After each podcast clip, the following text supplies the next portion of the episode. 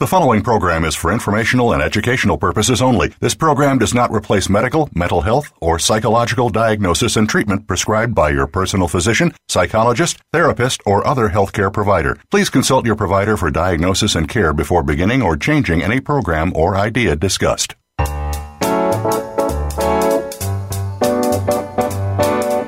Welcome to Psych Up Live with your host, Dr. Suzanne Phillips. If you're experiencing life, and we know you are, you may have a variety of questions about relationships, family issues, personal goals, coping with the unexpected, and much more. Today, you will hear some answers from a psychological perspective, and you may just take away something that fits. Here is Dr. Suzanne Phillips.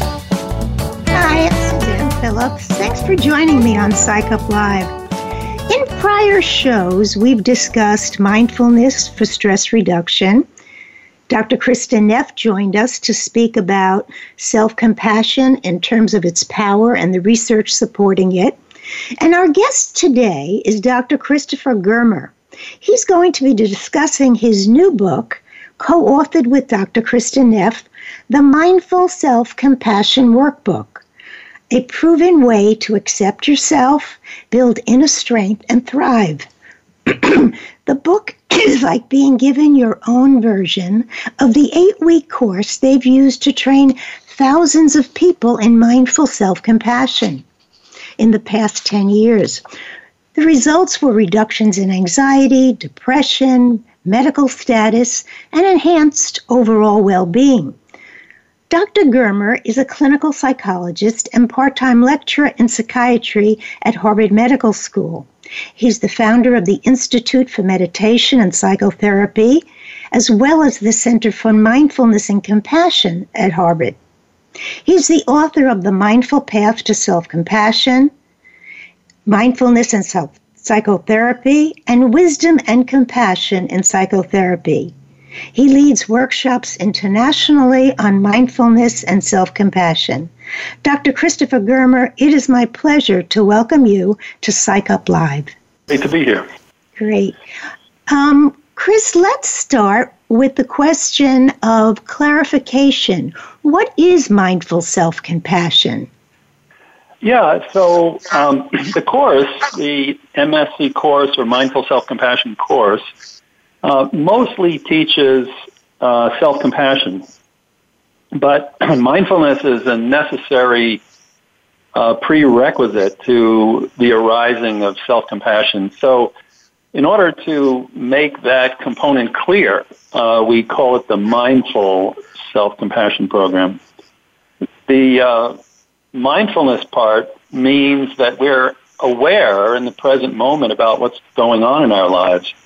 So, for example, usually when we struggle, we are not actually aware or capable of saying, ooh, this hurts, this is tough, this is a moment of suffering, moment of struggle, because we get caught up in rumination and thinking how we're going to fix it and what's the matter with me, you know.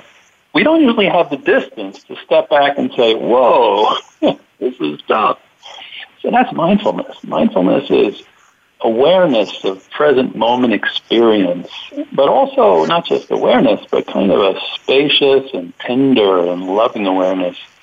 So that's a prerequisite for self-compassion. So, Chris, if I had just lost my job and I came home and I was eating everything in sight, I might be eating instead of focusing on how I feel about being fired. Yes, that's actually a wonderful example, and I'm sure it happens very frequently. Yeah, when something really bad happens, one of the ways that as human beings we manage to function and keep on is by attenuating the experience, trying to reduce the intensity of the experience, and we do that with a variety of avoidance and defensive maneuvers, and one of them is to, try to throw ourselves into food or into substances or activities, or blaming. That sort of puts our attention outside, because to be able to say, oh, I just lost my job and I have to support my kids and this is terrible. You know, that kind of direct experience of bad situation or difficult emotions is usually too much for us. But, and this is why we do the, why we're teaching self-compassion and mindfulness. So mindfulness then will kind of open the door. It allows us to say, wait a minute, this is really tough. But we're not just staying with that. We're not just trying to make room for the bad feelings and the implications of losing our job. What we're also doing is being kind to ourselves. In the same way, you know, if we came home from losing our job and someone was there and said, oh, I know what happened to you. I'm so sorry. You know, you're a good person. I love you. We'll figure this out. We'll be able to, you know, we will pull this together. Imagine somebody was waiting in the home to give you that kind of attention and sympathy and care and compassion. Well, usually there isn't somebody like that. So how would it be if we could actually give that to ourselves? And what would the outcome be if we could give that to ourselves? So usually we would start to settle down, our mind would clear, and we would actually begin to be able to address the problem. And this is the power of self-compassion. It's just, it's like a hug, and a strong hug, and a supportive hug that is there when we need it. And we don't usually do that. Usually we do the opposite. Right. So in other words, mindfulness is our first step. If we can dare to let ourselves know how we feel, we have opened up the space then to be self-compassionate. Thank you. And I like the word you use, Suzanne, dare, because it requires courage. It requires courage, and it also requires resources.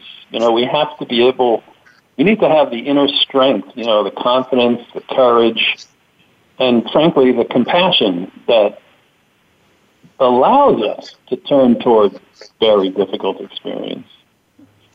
You know, I like the next step about common humanity, because I don't know about you, but most, whenever I've been in a situation, you really feel you're the only person on earth who has faced the situation you faced, or the only mother whose kid is not calling you, or the only dad whose kid hates the sport you love. Oh, thank you. That's right. And so when we are engulfed in difficult emotions, you know, just like when an animal is hurt, you know, it will sort of turn inward and lick its paws and, you know, try to, you know, basically the world kind of disappears. So the same thing happens to us when we're hurting. We kind of close in, but it especially happens when we feel shame about something going wrong. You know, so if I feel shame about the sport that I'm, you know, or I'm being shamed about the sport that I like the most, or if my kid doesn't do well or something, if it attacks, so to speak, my sense of self, then we really start to isolate ourselves. You know, the sense of shame is by its very nature isolative. And one of the curious things, particularly in the U.S., this isn't the case everywhere equally, but in the U.S., when things go wrong, we think it's like a personal failure, you know, as if things don't go wrong in life. You know? I should be smiling and happy and be able to say when somebody says, how are you? I have to be able to say, great. And if I don't, you know, I am failing in some way. So there's this crazy layer of shame that occurs to us when things go wrong in our lives, and that isolates. But self-compassion is the opposite. Self-compassion, we're actually not self-compassionate unless in that moment we know that we know what we're feeling, we know this is how it feels, if we have a human body. And we also know that we're not the only one in the world who, even in this moment, might be struggling with this particular problem. That is such a relief, because so much of our suffering is compounded by isolation. And so self-compassion cuts through isolation, partly by cutting through shame. It allows us to say something like, just like me. You know, others feel just like me. Others struggle just like me. I am not alone. This is how it feels to lose your job. This is how it feels when your kid is not doing well. You know? Mm-hmm. That's a key factor. It's one of the most subtle factors, Suzanne, in self-compassion, that this matter of common humanity. It's so almost invisible, but we can feel it when it's not happening for us, when we're isolating. Our suffering just gets compounded so much. Well, the more that you realize how others have suffered. Now, it's great, as you say, if there are people going, I know just what you feel, I've been there, but we don't have that all the time. But the more you know that you can go to a place of saying, well, I'm not the only person embarrassed in a situation like this. Other people get embarrassed when they lose their job, or other people get embarrassed when their child acts out in a certain way. You're less hesitant to own the feeling, because you get used to knowing that if you're feeling embarrassed, or you're feeling frightened, or you're feeling ashamed, you can move into that common humanity place and say, I'm not the only mother whose kid is using drugs. It can't be. And it's okay for me to feel heartbroken, because it makes sense to be heartbroken. Thank you. It couldn't be said more eloquently than the way you just said. Yes. And what is our next step? The first was mindful. Yeah. So the first step is mindfulness, knowing that we're struggling while we're struggling. The second step is common humanity, knowing we're not alone. And the third step is self-kindness. And this is very fundamentally caring for ourselves in the same way as we would care for somebody whom we love, who we truly care about. And this is easier said than done. We can do that in a whole variety of ways. You know, behaviorally, we can care for ourselves as we would care for somebody else. In other words, we could, you know, if we would say to a friend, you know, let's go out for a run together, or let's have a bite to eat together, we can take ourselves and do that sort of thing if somebody else is not around. It's also self-compassionate to reach out to others. We can talk to ourselves in a kind way. You know, when somebody else is struggling, the tone of our voice is usually kind of soft and kind and encouraging. Usually when things go wrong in our own lives, the tone is a bit harsh and kind of punitive. So we can talk to ourselves in a nice way. We can treat ourselves behaviorally in a good way. There are many things that we can do. But the third step, which is self-kindness, starts with the intention, which is, may I be kind to myself, which is usually not our instinct when things go wrong. So simply to be able to say, may I be kind to myself? May I give myself the compassion that I need? And then, you know, sometimes we don't even know what that means. How do we give ourselves the compassion that we need? And the way to do that is by asking ourselves, so what do I need? And also, that question could even be broken down further. In other words, how do I care for myself already? Or what do I need to feel safe right now? Or what do I need to comfort myself or soothe myself? What do I need to validate how I feel? What do I need to protect myself? What do I need to provide for myself? What do I need to motivate myself when I just feel I can't go on one step further? What do I need? So this is the quintessential self-compassion question, particularly related to the third component that you're mentioning, Suzanne, which is self-kindness. How do we be kind to ourselves? We need to be able to answer that question. And the way to do it is to externalize a little bit. How would I treat a friend? Ah, oh, can I do that for myself? Mm-hmm.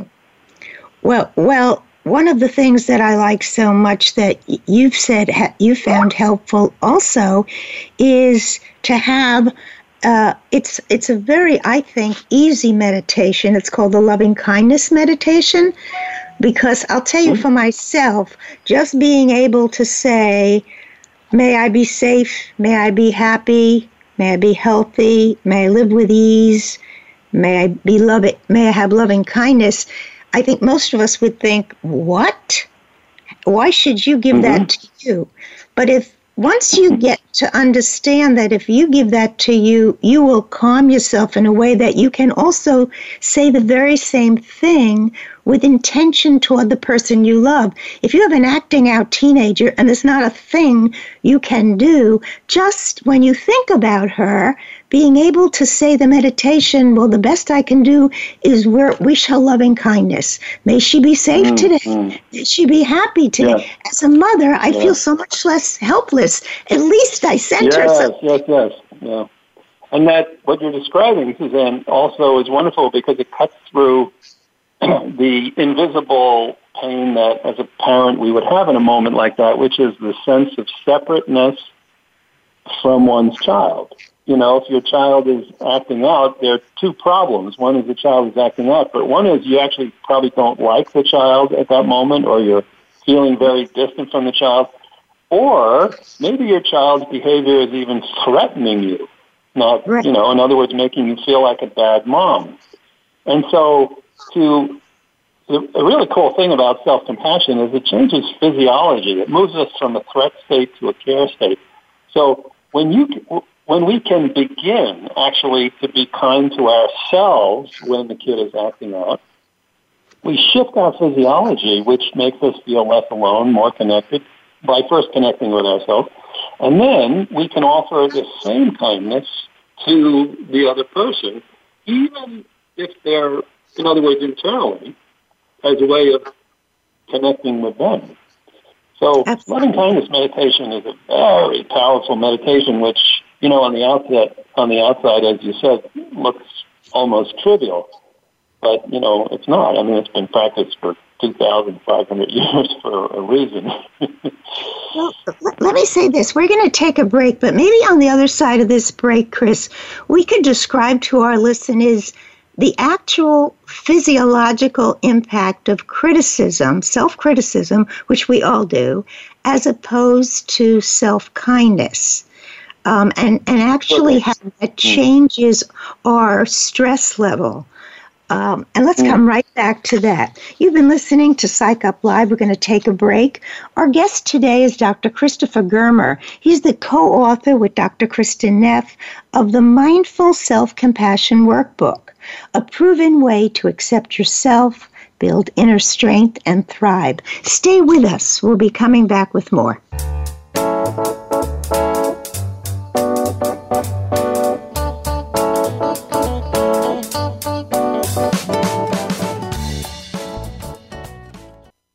Streaming live, the leader in Internet Talk Radio, VoiceAmerica.com.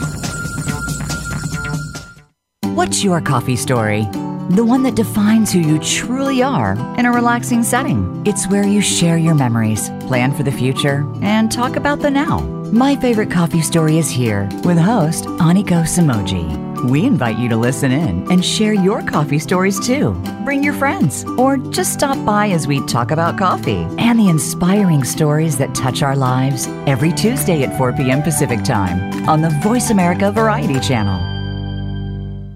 Our humanity is a thing we take for granted, but it takes many forms, and it requires much of us to fully express it. Listen to On Living, The Trauma and Beauty of Being Human with host Dr. Leanne Nguyen. This program will explore topics about survival, fulfillment, hope, connection, being fully alive to ourselves and to others. Guests or people whose life experience inspires us to reflect on these questions. Tune into On Living, broadcasting live every Thursday at 11 a.m. Eastern Time, 8 a.m. Pacific Time on Voice America Variety. Every day, we're surrounded by technical buzzwords and jargon that can go way over our heads. Now, there's a show that brings it all back down to earth. Tune in for Today, Tomorrow's Technologies with host Jose Negron. We'll not only explain the new technologies that are shaping our world, we'll give you the benefits and backstory of these technologies. Listen for T3 with Jose Negron, live every Tuesday at noon Eastern Time and 9 a.m. Pacific Time on the Voice America Variety Channel. Think you've seen everything there is to see in online television? Let us surprise you. Visit voiceamerica.tv today for sports, health, business, and more on demand 24/7.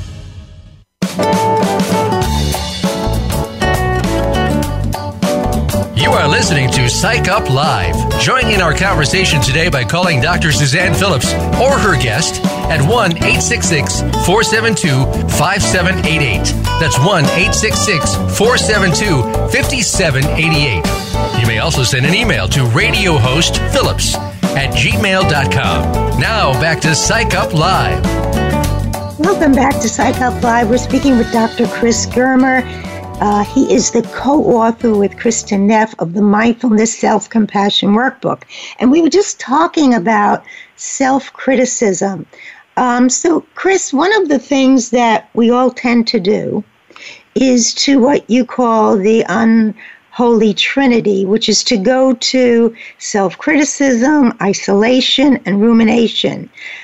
Maybe you can tell us, because it's even hard to believe the power of mindful self-compassion on our minds and bodies.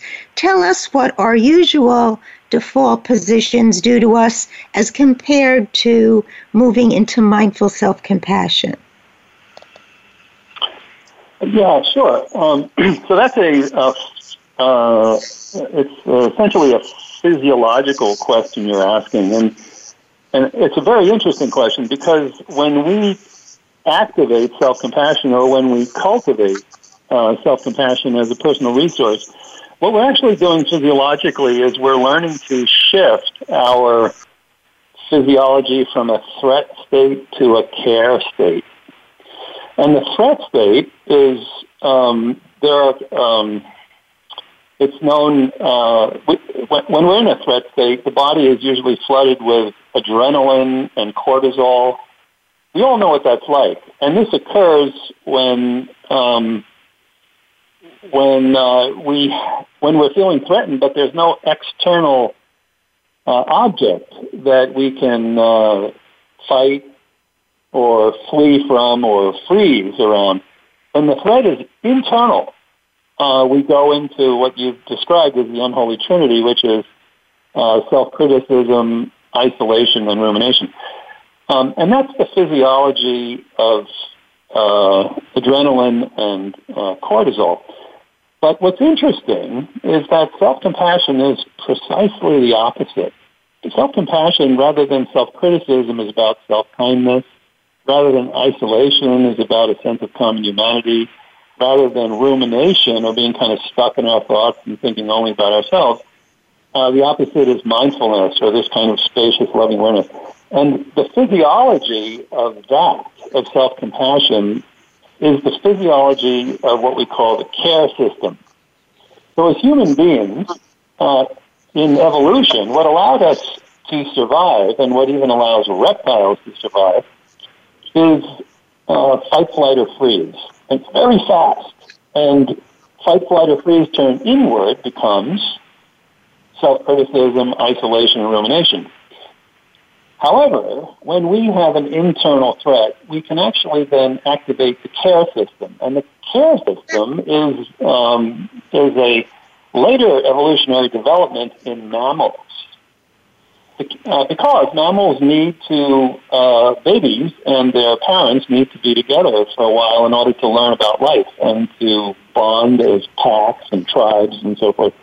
And the physiology that allows for these extended periods of care in mammals has as its basis hormones such as oxytocin, which is a love hormone, and the endorphins, which is kind of a feel-good hormone. So when babies and parents are connected in a safe way, they both actually have, they get flooded with oxytocin and the endorphins, these feel-good hormones.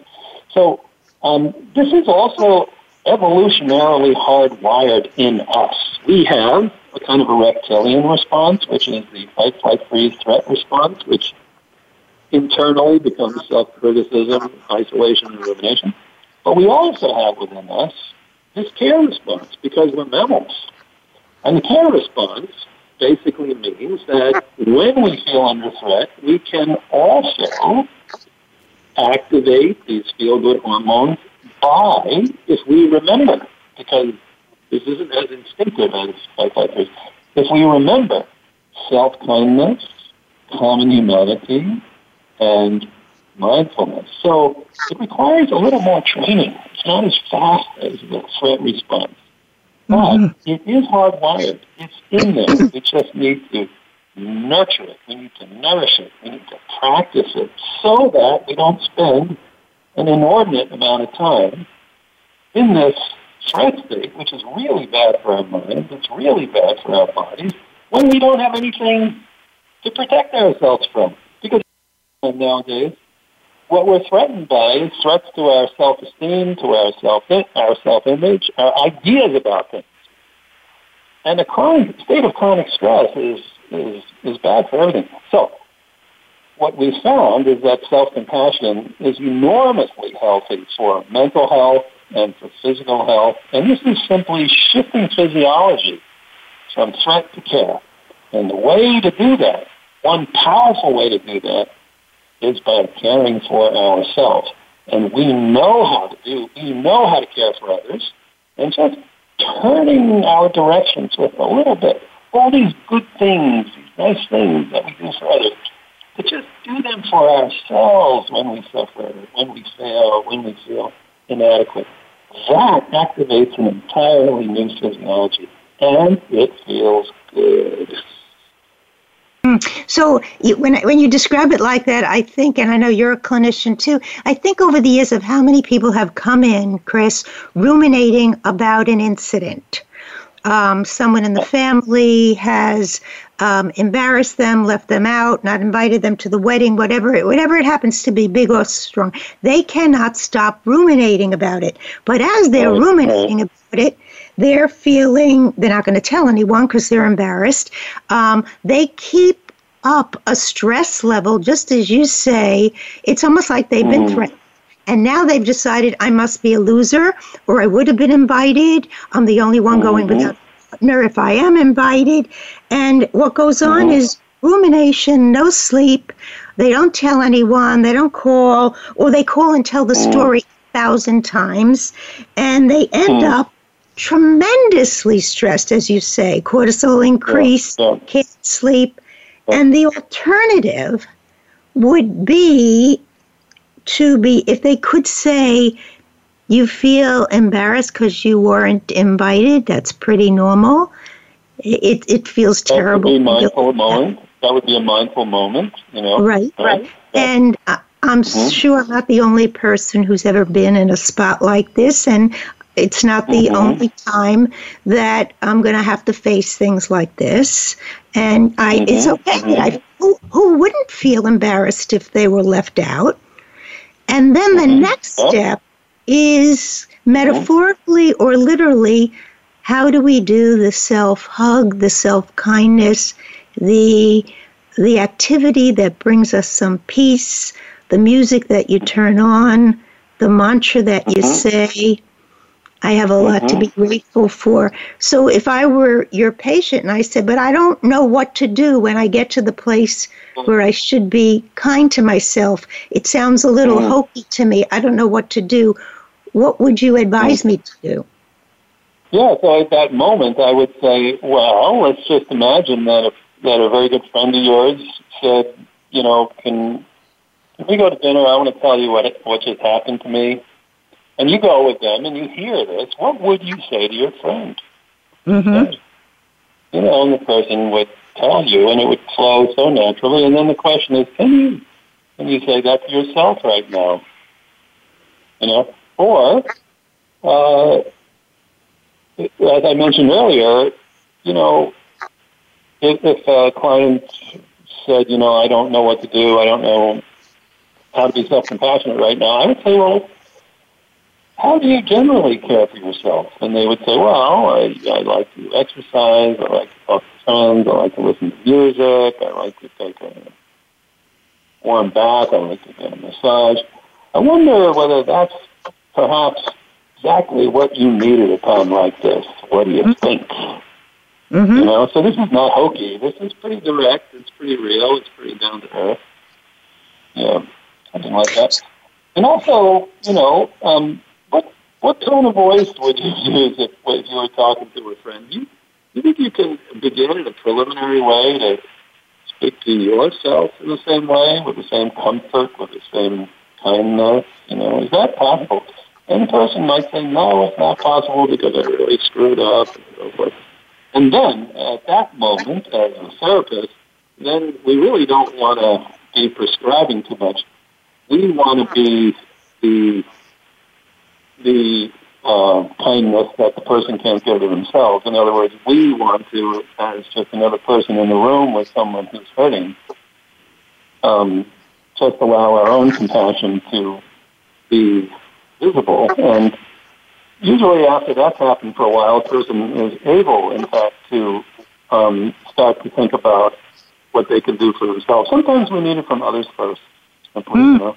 When we're really good at self-compassion, we don't need that as much from others first.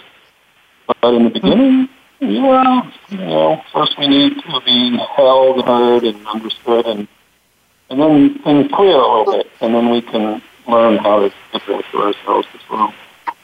You know, in this culture, I mean, that's a very good way to start in terms of what would you say to someone else and could you apply it to yourself?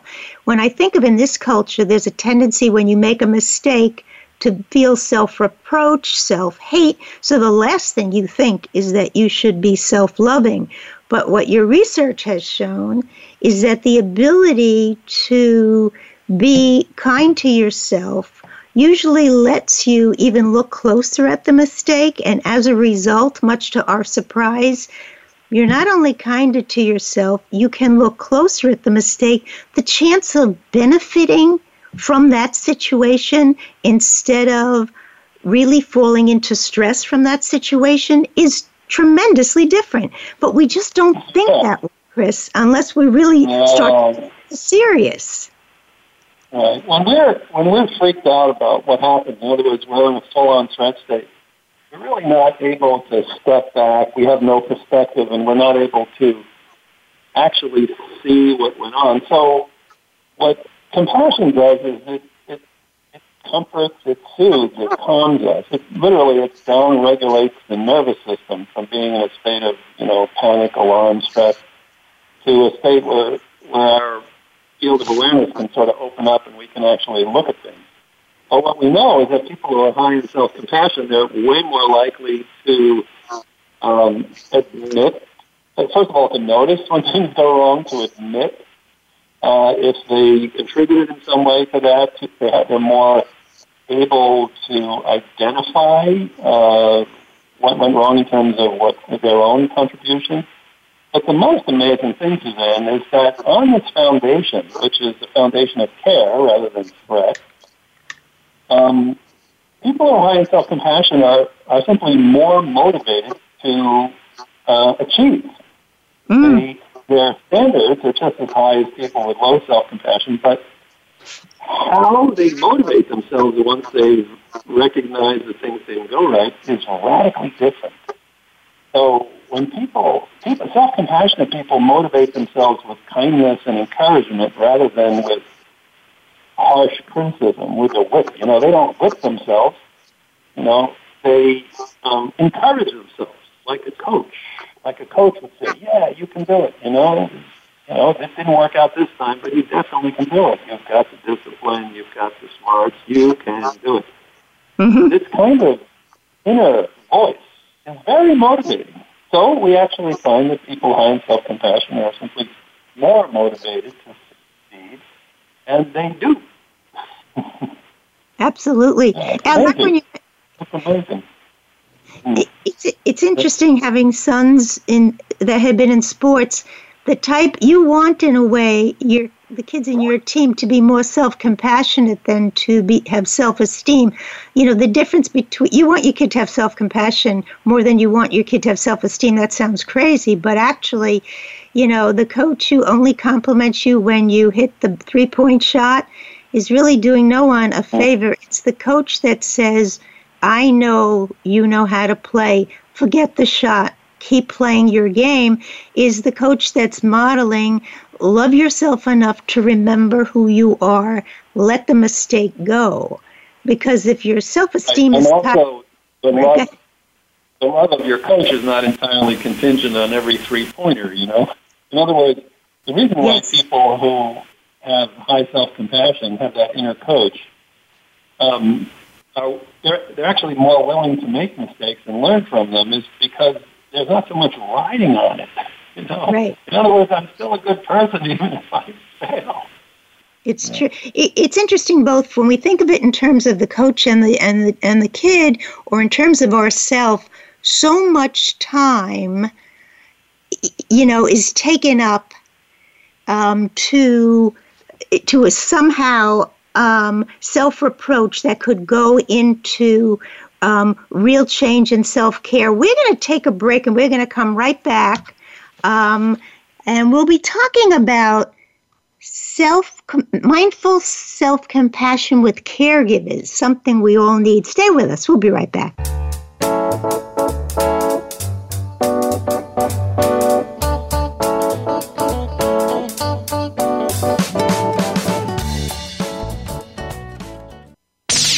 The Internet's #1 talk station. #1 talk station.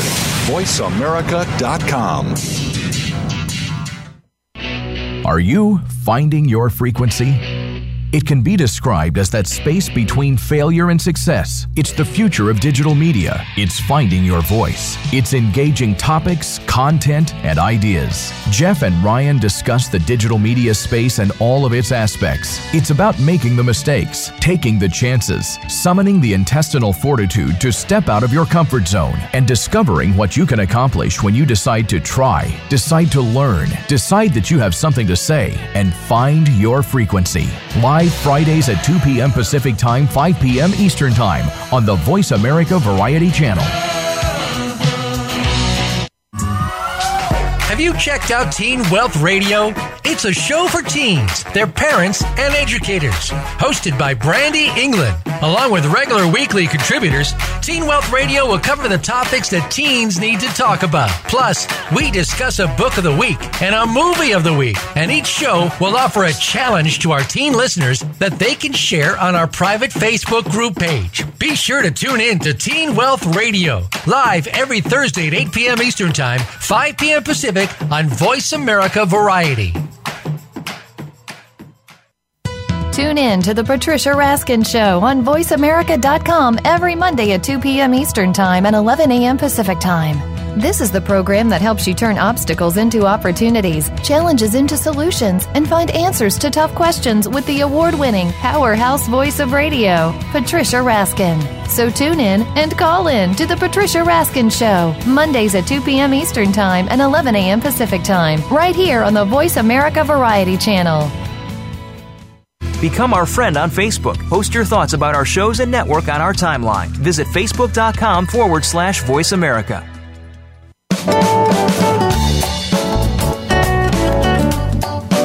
You are listening to Psych Up Live. Join in our conversation today by calling Dr. Suzanne Phillips or her guest at 1-866-472-5788. That's 1-866-472-5788. You may also send an email to radiohostphillips@gmail.com. Now back to Psych Up Live. Welcome back to Psych Up Live. I'm Dr. Phillips, and I'm here speaking with Dr. Christopher Germer. He is the co-author with Dr. Kristin Neff of a very important new book, The Mindful Self-Compassion Workbook. And in this section, we want to talk about the application of mindful self-compassion to caregivers. If you're a caregiver, whether you're a parent, a nurse, a teacher, an attorney, you know you're living with stress. It goes with the territory. And you know how often all of us self-doubt, condemn ourselves for not making the perfect ending happen for our clients. How, Dr. Germer, can we apply mindful self-compassion to caregivers?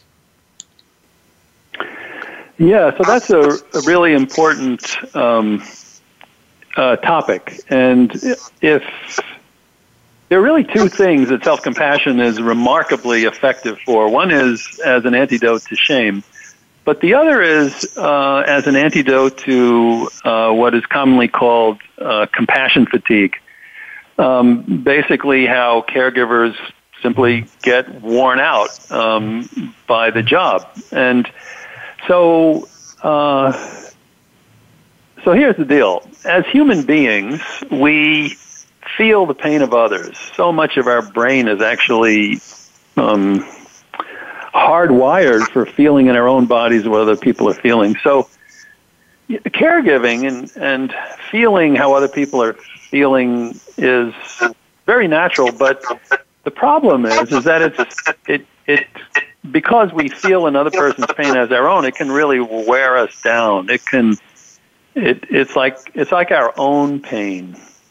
And if we are in a situation where we can't really turn away from it, in other words, a child that has special needs or a parent who's, or a partner or something who needs a lot of care, it just wears us down. And then when that happens, we actually start discovering we're not feeling very caring, and then we also don't feel good about ourselves. In other words, one of the signs of compassion fatigue is that we actually start to dislike the person we're supposed to care for, and that breaks a person's heart, caregiver's heart.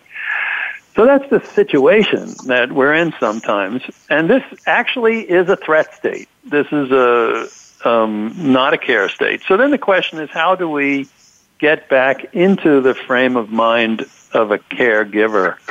And the easiest way to do that is by caring for ourselves, by self-compassion. The antidote to compassion fatigue is self-compassion. In the same way we can fall in love, we can fall in compassion. And that means for a caregiver to be able to stop and say, this is so hard, this is stretching me to the edge of my capacity. Look, I'm even starting to hate the person I'm supposed to love. This is so difficult. So that's the mindfulness part, But, usually when we're in a situation like this and we ask and we say to others that we're getting burnt out, they'll recommend that we go on vacation, we get a massage, we do whatever. But the problem with all those approaches is that you're going to have to go back to the caregiving situation. You're going to have to see the person in their bed or whatever. And all the old feelings flood back. And then you say, now what? I can't do this. So we have a very simple practice, which people who are in a caregiving situation, and this goes for pretty much all of us, and there might be some therapists on this call, doctors, nurses, parents, people working in nursing homes, teachers. In the actual situation of caregiving, what you can do is you can connect with your breathing. So if you're on this call, I'd invite you right now to do that, to feel your breath move in to your body with the in-breath, and to feel the breath move out of your body with the out-breath. Just tracking the breath a few times, breathing in and breathing out.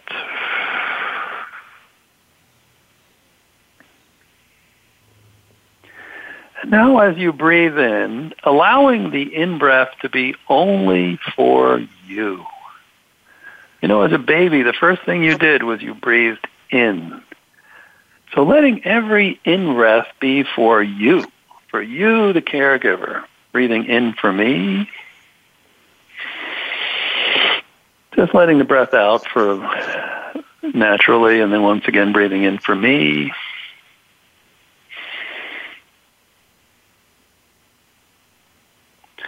And now, so this practice is called In For Me and Out For You. So now just taking your cue from your breath, allow every in-breath to be for you and every out-breath to be for the person or persons who you're caring for. So if you have a classroom of children, in for me, out for all of you, all 30 of you. Mm-hmm. Or you're taking care of a spouse, in for me, and out for you. You got 3 kids, in for me, and out for you. And here's the deal. Sometimes you need to just breathe in 30 times for yourself and then 1 out breath. That's perfectly fine. Because you'll notice that if you breathe, allow the in-breath to be for you, you will slowly be able to nourish yourself as you need to in the caregiving situation. So this is a really powerful practice. We call it breathing compassion in and out. But there's also something you can say that you can add to the mix. This is a little tougher to say if you got young kids, but maybe if you're caring for a parent or something like that, you can say the following words. And please think, as you're thinking of somebody, allow these words to kind of,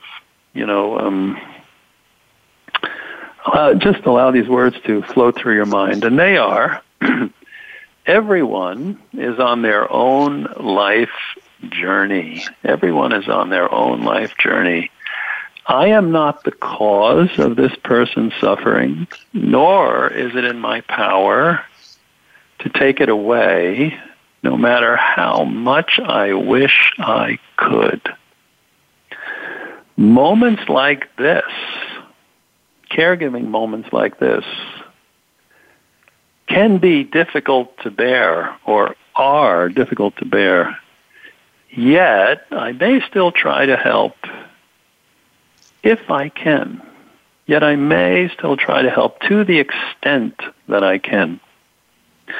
So this is a powerful combination, So thinking of somebody you're caring for, breathing in for me and out for you, in for me and out for you, and remembering everyone is on their own life journey. I am not the cause of this person's suffering, nor is it in my power to take it away, no matter how much I wish I could.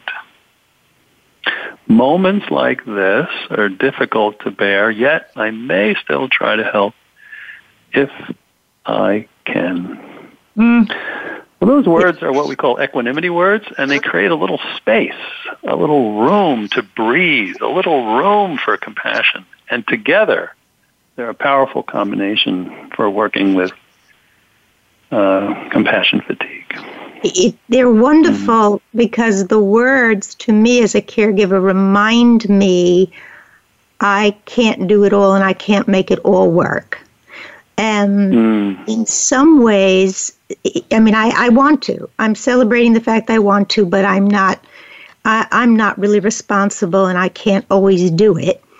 And the other piece, what I love about the breathing is it actually is a literal example of taking care of self in a loving way in breathing with compassion and using your strong now, less stressed self to exhale with compassion for someone else. So they're not only literally, physiologically allowing you to care for self so you could care for the others better, they're metaphorically doing it also, Chris. Yes, indeed. Indeed. It works psychologically, it works physically, and it's a natural thing, As human beings, we're not always exhaling, but when we're trying to care for somebody all the time with no attention to ourselves, it's just like that. We get starved of air, we get starved of nourishment, We must inhale. We have to when the cabin pressure goes down, and the oxygen masks are released, we must first put it on ourselves before we put it on others. We must breathe in for ourselves. Please don't forget. Yeah, it's beautiful the way you described it, Chris. I want to make sure we have time. If you were to give a take-home message to our audience today with respect to mindful self-compassion, what would it be? Oh, it would be just to remember that self-compassion is a humble enterprise. What we're really doing is slipping ourselves into the circle of our compassion. You know, we're all of us, just actually 80% of us are more compassionate toward others than ourselves. And so to just include ourselves in the circle of compassion, to understand that compassion is external but also internal. So I just like to say that it's a humble enterprise, and that the most important thing is to remember to be kind to ourselves also. And when we do that, we will automatically be kinder to others. Our compassion toward others automatically flows when we have that moment of remembering to include ourselves. Okay. In the interest of time, I just want to thank you for a beautiful show and an important show. How would people find your book, Chris, or the workshop? Well, anybody can get the book on Amazon. But if you're interested in the trainings, and we've taught like 60,000 people around the world, and there are over 1,000 teachers on every continent, you can access all that kind of information from on the website, which is centerformsc.org, or you can go to my website, chrisgermer.org. Yeah. Okay. Yeah. Thank you very much. Thank you again, Chris. I want to thank my listeners. Remember, this will be a podcast by 6 p.m. this evening, and it'll be on all the podcast apps. Remember to drop me a line at radiohostphillips@gmail.com. And until next week, please take care. Thanks, and be listening.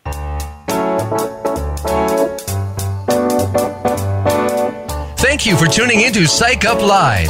Please join Dr. Suzanne Phillips for another edition of our programming next Thursday at 11 a.m. Pacific Time, 2 p.m. Eastern Time on the Voice America Variety Channel. We'll talk more next week.